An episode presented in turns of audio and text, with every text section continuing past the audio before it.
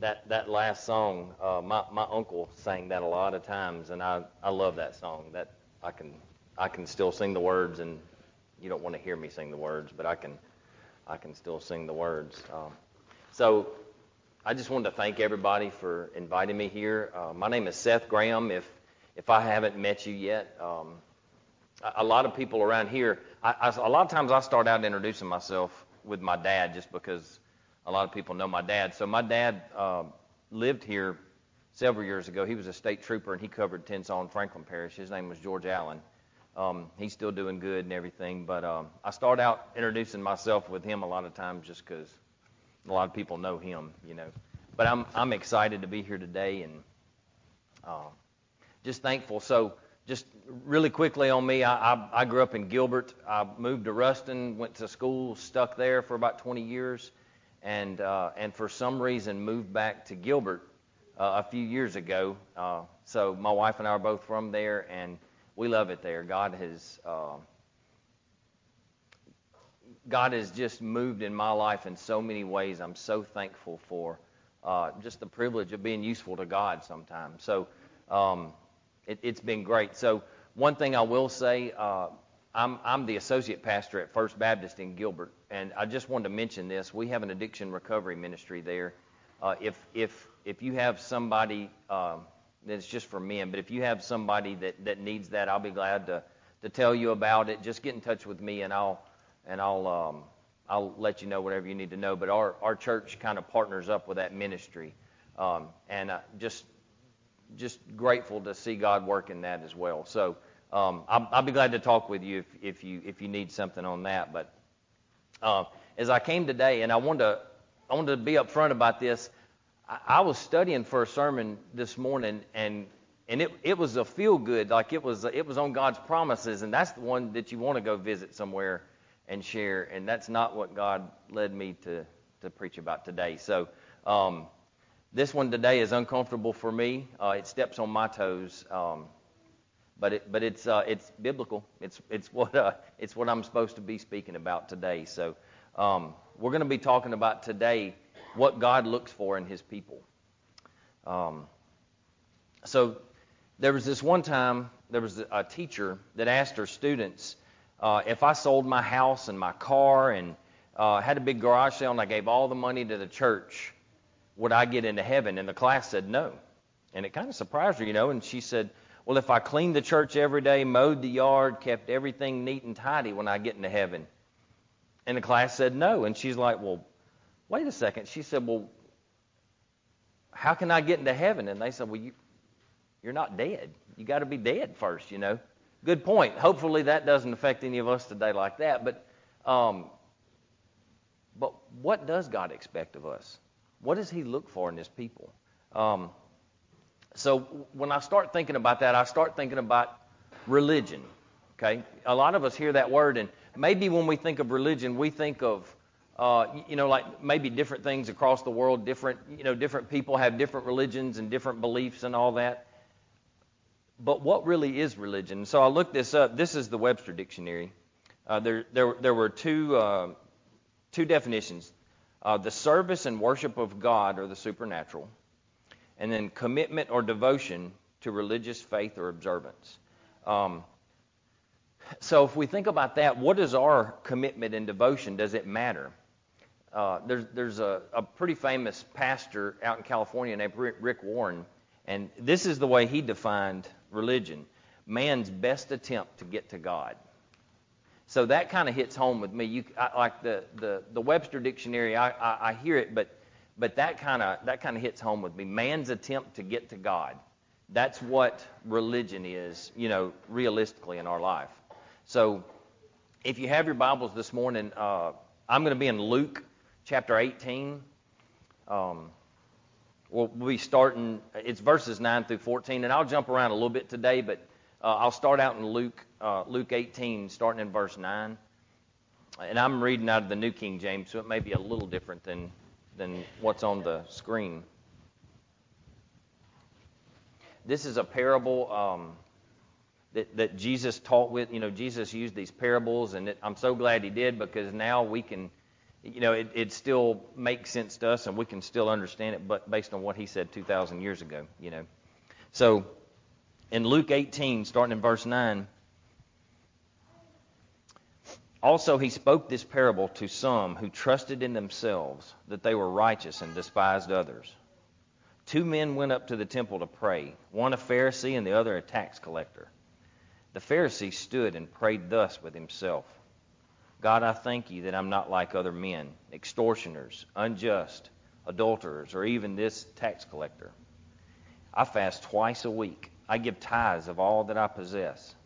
And the tax collector, standing afar off, would not so much as raise his eyes to heaven, but beat his breast, saying, God, be merciful to me, a sinner.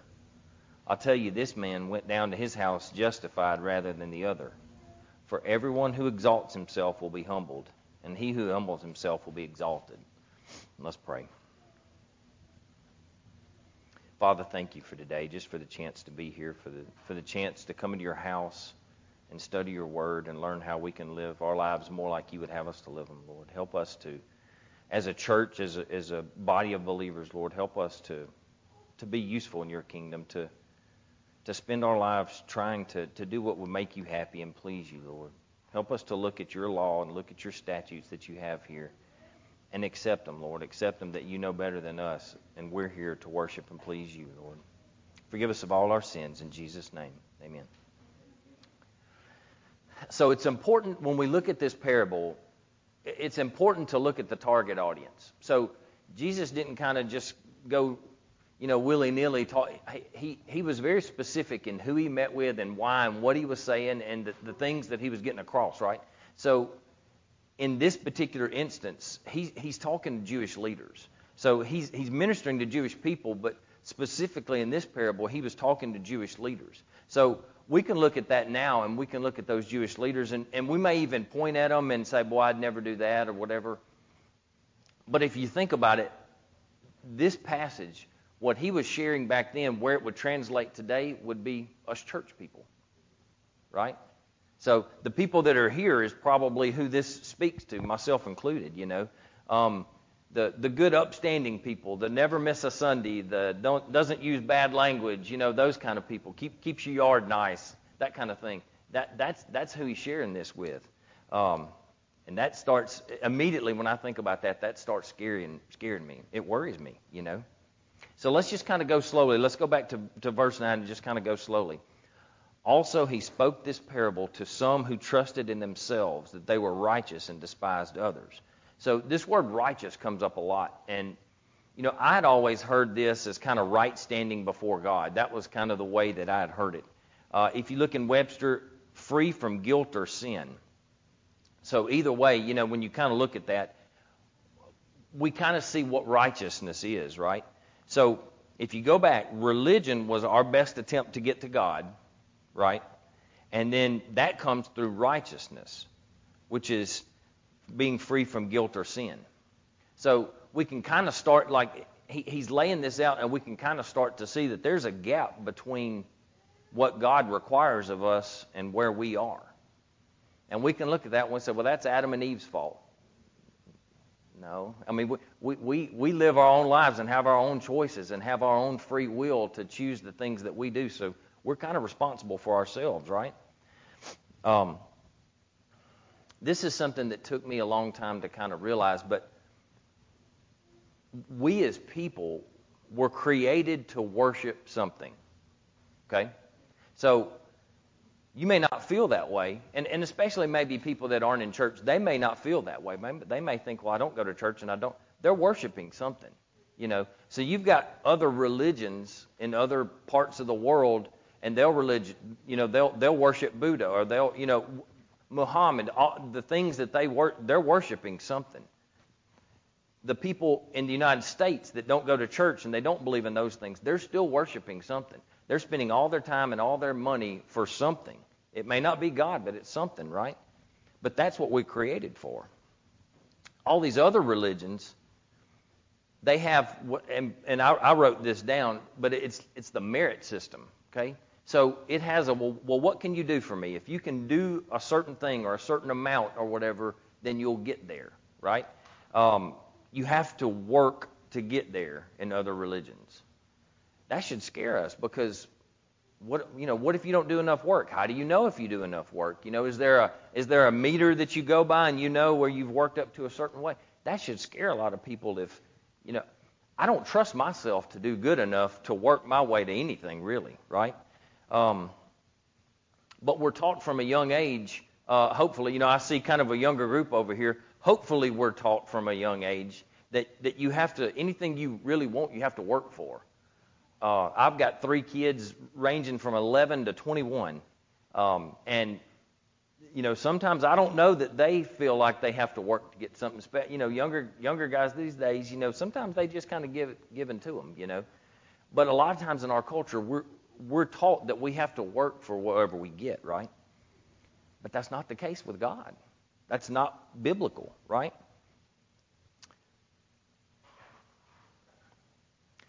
if he's the creator, if he created us, why would he create us to work our way back to him? That really doesn't make any sense, right? So, I would say the second thing here what good are our good works? Let's go back to these verses again. Let's start in chapter uh, in uh, verse 10. Two men went up to the temple to pray, one a Pharisee and the other a tax collector. The Pharisee stood and prayed thus with himself God, I thank you that I'm not like other men, extortioners, unjust, adulterers, or even this tax collector. I fast twice a week and I give tithes of all that I possess. So, it, on, on this particularly, it's important to look at who these people are. So, Jesus used this example with these particular people for a reason. So, he's talking to a certain group, but he's also using certain examples, right? So, this first guy was a Pharisee. And, uh, you know, a lot of times we think about this word Pharisee, and, you know, depending on where you hear about it or what culture you're in, you may think different things about the word Pharisee. But, you know, back then, these people looked at Pharisees, these were the people that from a very young age devoted their life to Christ. They devoted themselves to studying the Word and everything. And so when they just walked around town, people would look at them and, and they would think in themselves that they're righteous They've got it together. Those are the ones that we need to be looking at and kind of as an example of how we should be, you know. Um, and that started from a very young age. They they went through their whole lives, and people kind of looked at them a certain way. Um, but the problem with Pharisees is, you know, in the Old Testament, God gave them these laws, and and it wasn't just the Ten Commandments. God spelled out a lot of laws for them. And you look at those laws now, and you're like, well, there there there was a lot of things for them to go through. Part of them Part of those laws were hygiene. I mean, part of those laws taught them how to, to live a, a life where they weren't getting sick all the time. But part of those laws God was doing because He wanted them to follow Him. He wanted them to choose Him by obeying what He had said, you know. Um, so the problem with the Pharisees is as time went on, they wanted to be even more godly than the people around them. And so they would start adding a little bit of laws to these other laws. So these laws that God had put out that were perfectly fine because God gave them, they would start adding to that to make themselves even more righteous than the other righteous people around them. And it really took away from what God had in mind the whole time, right? This guy's prayer, if you look back at it, he he wasn't praying to God. Look at what he said. He wasn't praying to God. He was praying to himself. He was praying to himself, and he wanted the people around him to hear it, right? And even says when he prayed thus with himself. Himself, that was the real audience. He liked his righteousness. He liked the way he felt being around other people and, and, and how it made him look, right? So I got a question, and I, I, I thought about this. I think a lot of times we can get in the in the habit of, of trying to be more righteous than the people around us, trying to look around and kind of put ourselves on a pedestal do we really believe that the creator of the universe is impressed with what we can do? He's the creator of the universe. And so, you know, we, we, we learn from a very young age God made everything. Yes. God is the, He spoke the world into existence. He's like all the, you know, where we live, the things we drive, the, you know, who we are, our personality, uh, how we're, what we look like, everything. He's responsible for all that why would he be impressed with what we can do, right? He doesn't need us to do anything. That's a very humbling thought. God wants to use us. He loves us. He cares about us. But He doesn't need us for anything. He can get whatever He wants accomplished, whether we're there or not. But He wants us. So, if you look in Isaiah, and I, I, didn't even give this verse, but in Isaiah 64 6, what we have to offer God is like filthy rags. It's not good enough. Whatever you think that you can do, whatever I think that I can do, whatever I have to offer God is not good enough. It's like filthy rags, right? But this law that we looked at, uh, and matter of fact, let's we'll look at Romans 3, 19 and 20. And Romans 3, if you if you want a good chapter to go to, Romans 3 is a good one. There's a lot of there's a lot of memory verses in Romans 3, but um, Romans 3, 19 and 20. Now we know that whatever the law says, it says to those who are under the law, that every mouth may be stopped and the world may become guilty before God. Therefore, by the deeds of the law, no flesh will be justified in his sight. For by the law is the knowledge of sin. So you heard what it said there. Therefore, by the deeds of the law, no flesh will be justified in his sight. We can't be justified in his sight by what we can do. The law shows us how short of God's standard we are.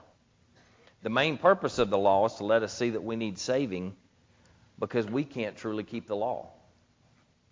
I, heard, um, I've seen this on the on the internet. Some, um, it was it was Kirk Cameron and another guy. Kirk, these younger guys probably don't, but Kirk Cameron was a big actor when I was young. You know, he was, but so he would go around and they would start asking these people, you know.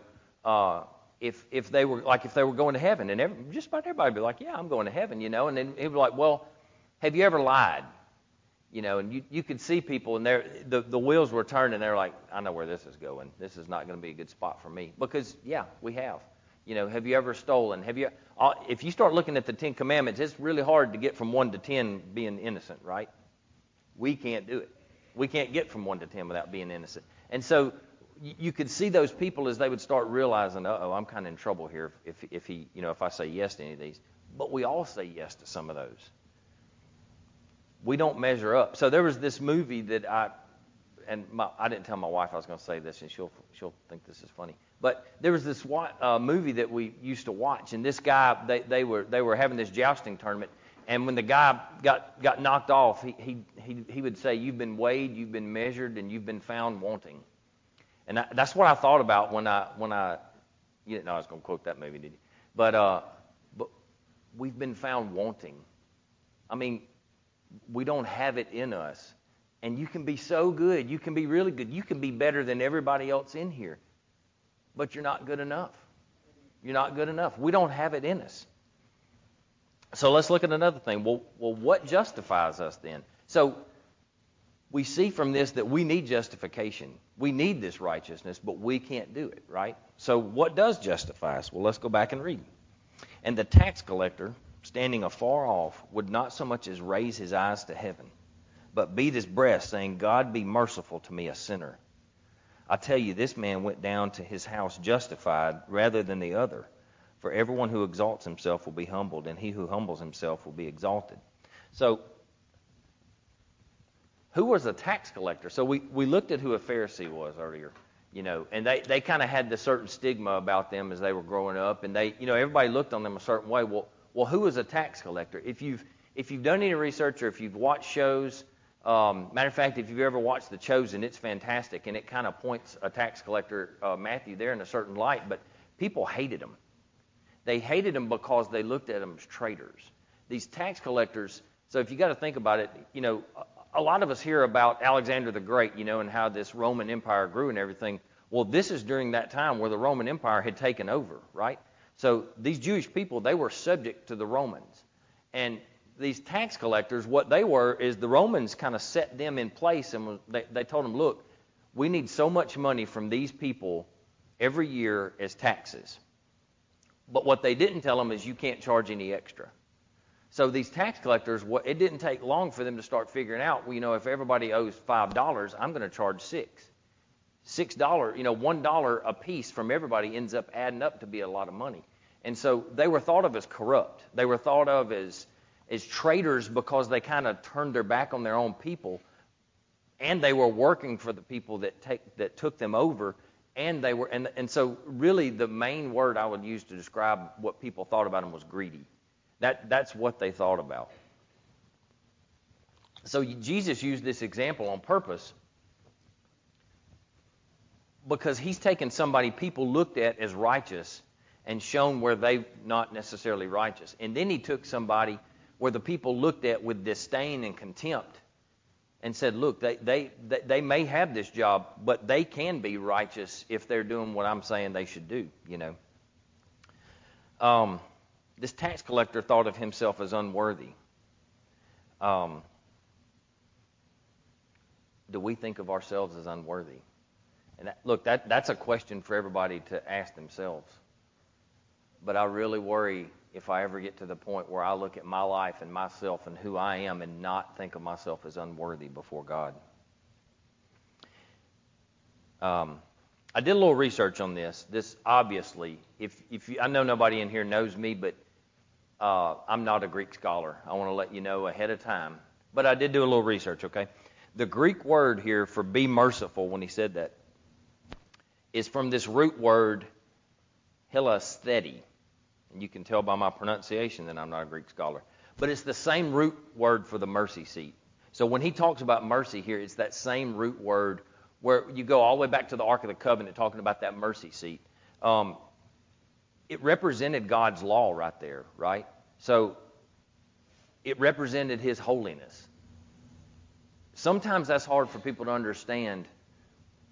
God's the only one that has holiness.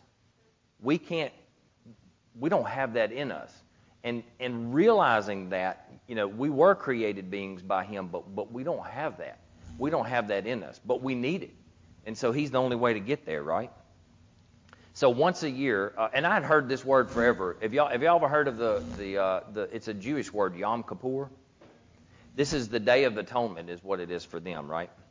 Um, the high priest would sprinkle blood, you know, on this mercy seat, and it would, it would cover up the sins of the people. And that's what God had required, all that. But this was never meant to be the answer long term anyway. Jesus was always going to come.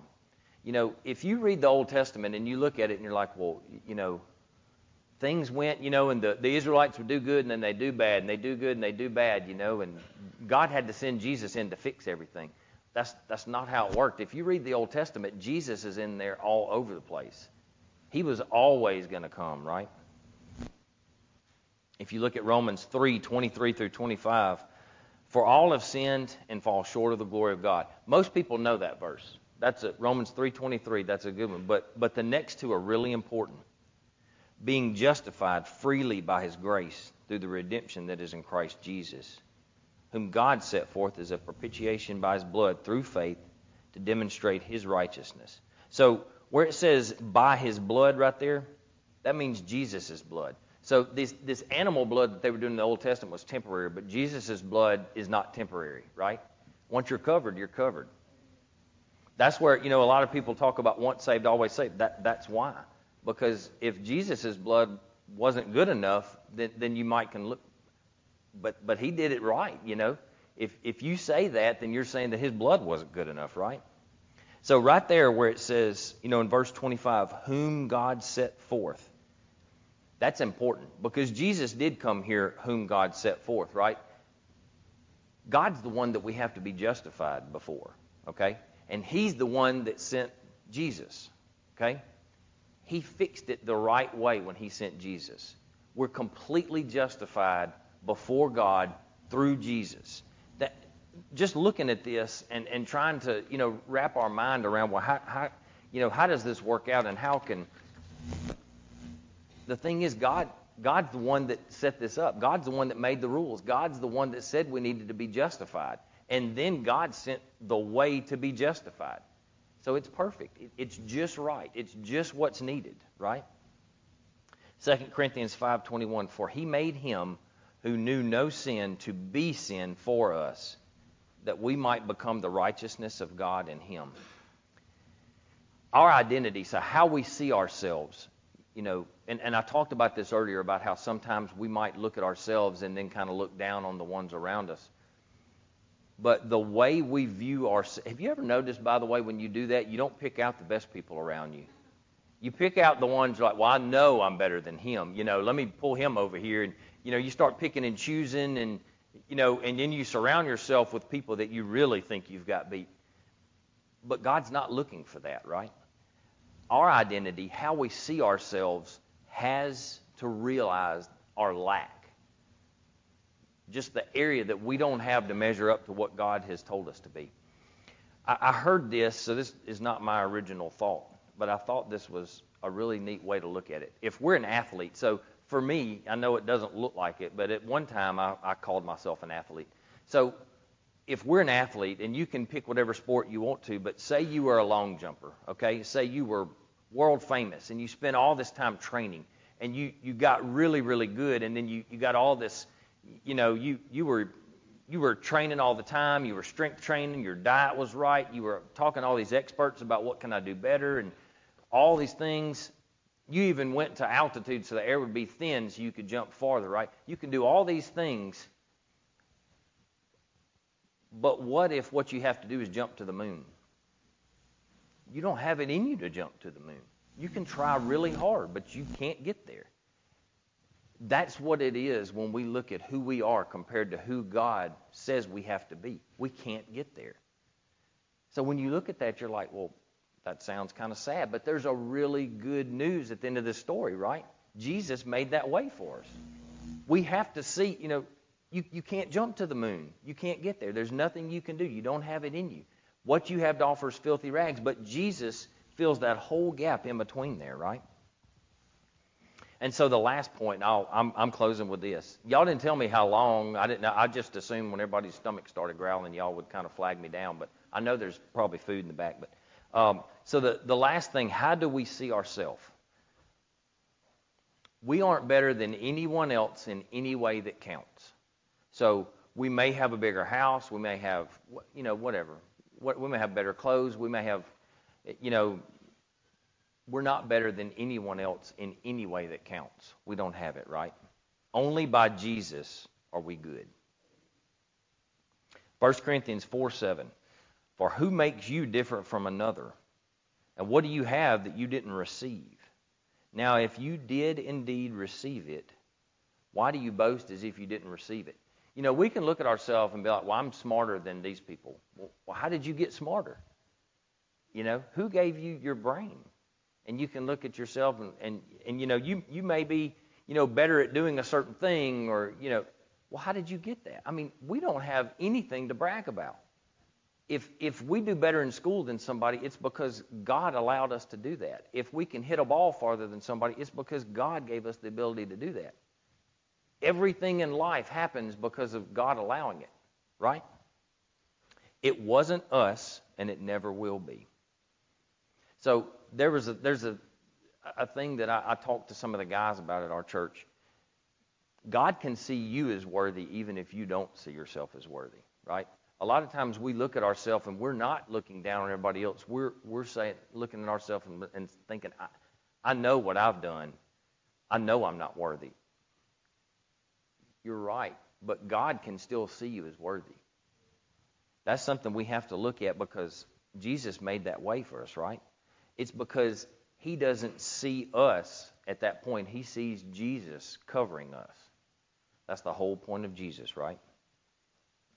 If I choose to see myself as better than others or more worthy, this message hits home for me, right?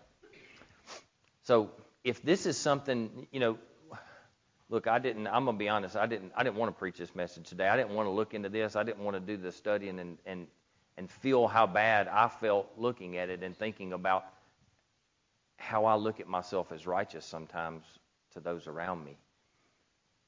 But the good news is God's the fix for that too. We we have to look at ourselves and say, you know, if if we don't know Jesus, that's the fix for everything, right? He fixes everything. But if we're in here and we do know Jesus and we look at ourselves in our life and think, I, I do that. That's what I do. I look around me, you know, he's the fix for that too. Who makes you different from another? Jesus is the one that made us all, right? Let's pray.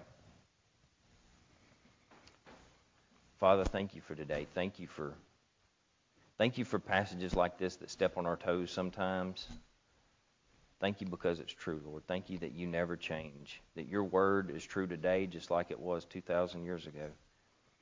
Help us to put this in our lives, Lord. What the way we look at ourselves, how we value ourselves, Lord, and how you value us. Help us to look at ourselves the way you look at us, Lord. Help us to not look down on others or anybody around us, but to see ourselves as a sinner, unworthy of your love. Thank you today, Lord, that you love us.